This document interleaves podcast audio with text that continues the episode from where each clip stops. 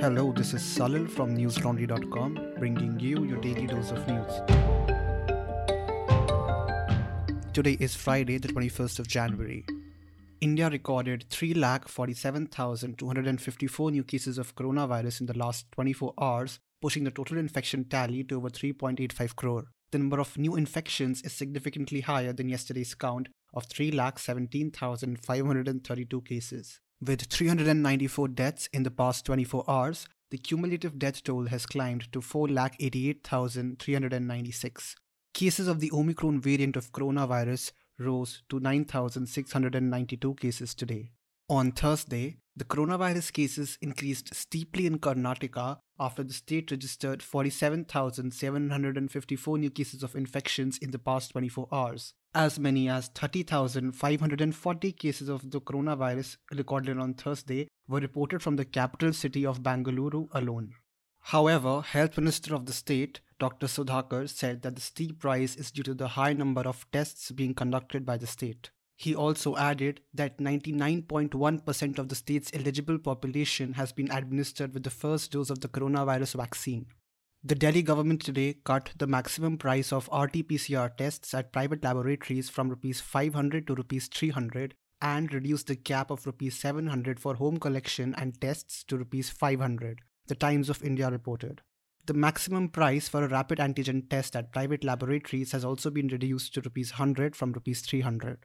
Delhi Lieutenant Governor Anil Baijal today rejected the government's proposal to lift the weekend curfew in the national capital and ease restrictions. He, however, allowed private offices to reopen with 50% capacity. Globally, the coronavirus has infected over 342 million people and caused more than 5.57 million deaths so far. The Austrian parliament yesterday voted to bring a COVID 19 vaccine mandate for adults from February 1st that could potentially fine those who are not getting vaccinated after repetitive reminders up to 3600 euros or rupees 3.03 lakh, the Associated Press reported. Officials have said that such a move was necessary since the COVID 19 vaccination rate has been too low in the country. The ceremonial flame of the Amar Jawan Jyoti, a war memorial at the India Gate in New Delhi, was extinguished today for the first time since it was lit in 1972. The flame was merged with the torch at the National War Memorial inaugurated by Prime Minister Narendra Modi in 2019. The new memorial is situated just 400 meters away on the same stretch as the Amar Jawan Jyoti. The flame was moved in a torch from the Amar Jawan Jyoti to the National War Memorial through a grand ceremony. Soldiers marched carrying the flame from India Gate to the new memorial where Air Marshal Balbhadra Radhakrishna, the Chief of Integrated Defense Staff, carried out the merging of the flames. The flame at the Amar Jawan Jyoti Memorial was lit as a tribute to the soldiers who had died in the 1971 India Pakistan War. It was inaugurated on the Republic Day of 1972 by the then Prime Minister Indira Gandhi. The memorial, which features a marble pedestal with a rifle and a soldier helmet on it, is a mark of honor for military personnel. Several leaders from the opposition, along with retired army personnel, have criticized the move, saying that the decision is disrespectful towards those who lost their lives for our country, calling it an attempt to erase history with poor regard to tradition. Many have also argued why the flame couldn't be kept burning at both the places instead. Earlier in the day, unidentified government officials had told ANI that misinformation was being circulated about extinguishing the flame at the Amar Jawan Jyoti. They claimed that the flame was only being merged with the new one at the National War Memorial However, later it was confirmed that the flame was indeed being extinguished. Congress leader Priyanka Gandhi Vadra hinted today that she might be her party's chief ministerial candidate for the next month Uttar Pradesh Assembly elections. Ms. Gandhi Vadra, who was releasing a manifesto outlining job creation plans for the youth of UP, was asked about speculation over the Congress's chief ministerial candidate for this election given that the BJP will line up behind Yogi Adityanath and the Samajwadi Party is led by Akhilesh Yadav.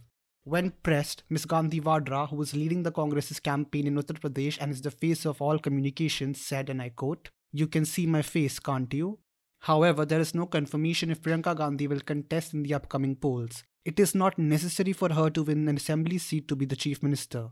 Neither Yogi Adityanath nor Akhilesh Yadav have ever contested a state election themselves up until now. Yet, both became chief ministers and were later elected to the state's legislative council. Such an option remains open for Ms. Gandhi Vadra, who's also battled away tantalizing questions about a post poll alliance to ensure that the BJP does not retain power in Uttar Pradesh. Listeners, as India's most populous state goes for elections starting next month, primetime anchors at legacy media outlets are working day and night to rouse inflammatory narratives and steer public opinion with their reportage. Recently, it has come to light that even state broadcasters have been in on the massive PR events that happen in the garb of TV news. News Laundry reporters Basant and Ashwin, in an investigation, found that the premier state broadcasting channel, Doordarshan News, is being used by the central government to peddle the line of the incumbent political party. An election special show broadcasted on the news channel by the name of Kya Bole UP, which ostensibly sought to capture the pulse of voter sentiments of the public, were actually just interviews of party workers of the government. You can read the full report titled Doordarshan Election Special on UP How BJP Affiliates Were Passed Off as Common Citizens only on newslaundry.com. At Newslaundry, factual and accurate news is the cornerstone of our reportage. But to continue bringing you such news, we cannot do without your support. We are not funded by the government or private corporations. What we do is only possible because our precious subscribers pay to keep our independent news platform running. Help keep the spirit of independent news alive. Go to newslaundry.com and hit that red subscribe button on the top right corner today. A second charge sheet has been filed today in the Lakhimpur Kheri case, where an SUV, allegedly driven by the son of Union Minister Ajay Mishra, plowed into the crowd of protesters last year. While the first charge sheet named Ashish Mishra as the main accused who ran the car over four farmers and a journalist, the second charge sheet involves the violence that followed it, in which two BJP workers and the driver of the SUV were beaten to death. Seven farmers have been arrested so far during the investigations in this case, but it is not clear yet if all of them have been charged with murder. The second police case was filed after a complaint by Sumit Jaiswal, a local BJP worker. In cell phone videos of the incident that were widely circulated, Sumit Jaiswal was seen running from one of the SUVs that hit the farmers. He was later arrested and made a co accused in the case. In the complaint filed by Jaiswal against farmers, he has accused them of instigating the violence. In the first 5000 page charge sheet that was submitted this month, it was stated that Ashish Mishra was present at the site where the incident took place. Contrary to what the minister and his son claimed, Ashish Mishra was inside one of the SUVs involved in the attack on protesting farmers and the journalist, the charge sheet has claimed. The special investigation team has told the court that the killing of farmers and the journalist was a planned conspiracy with intent to commit murder and not a case of death by negligence. The cyber cell of Mumbai Police's crime branch has made three arrests in connection with obscene comments that were made against Muslim women on an audio chatting application, Clubhouse, the Free Press Journal reported today. The arrests were made late yesterday night from Haryana and Faridabad. The accused have been identified as Akash, who was the moderator and the main speaker of the two groups from Karnal, and has been remanded for three days by the SIT. Meanwhile, the other accused, identified as Jaishnav Kakkar, a BCom student, and Yash Parashar, a law student, will be produced before the court later today for transit remand. Milind Bharambe, the Joint Police Commissioner for Crime, gave a statement yesterday stating that the preliminary probe had revealed that two chat rooms were created on the Clubhouse app, one on 16th January and the other on 19th January. There were many participants in the chat room involved in giving derogatory statements about women, in a tweet posted early this morning, Shiv Sena's Rajya Sabha member Priyanka Chaturvedi praised the city police for the arrests made in the case.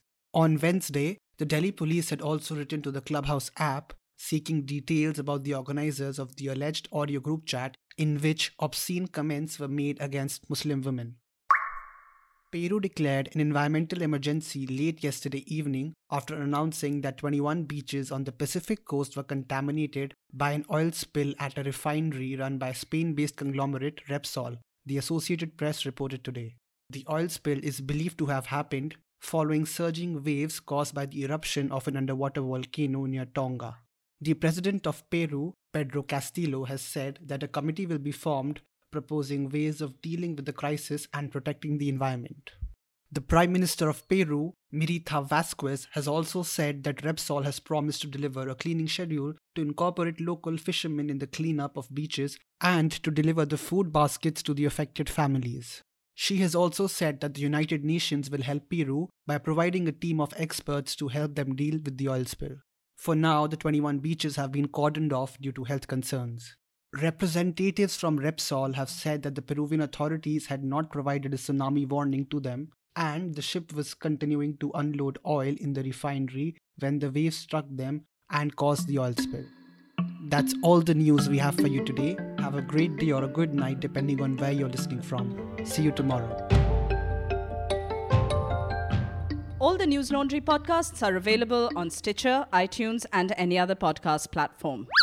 Please subscribe to News Laundry. Help us keep news independent. To catch all our podcasts on news, pop culture, current affairs, and sport, visit newslaundry.com. Follow us on Facebook, Twitter, and Instagram, and subscribe to our YouTube channel.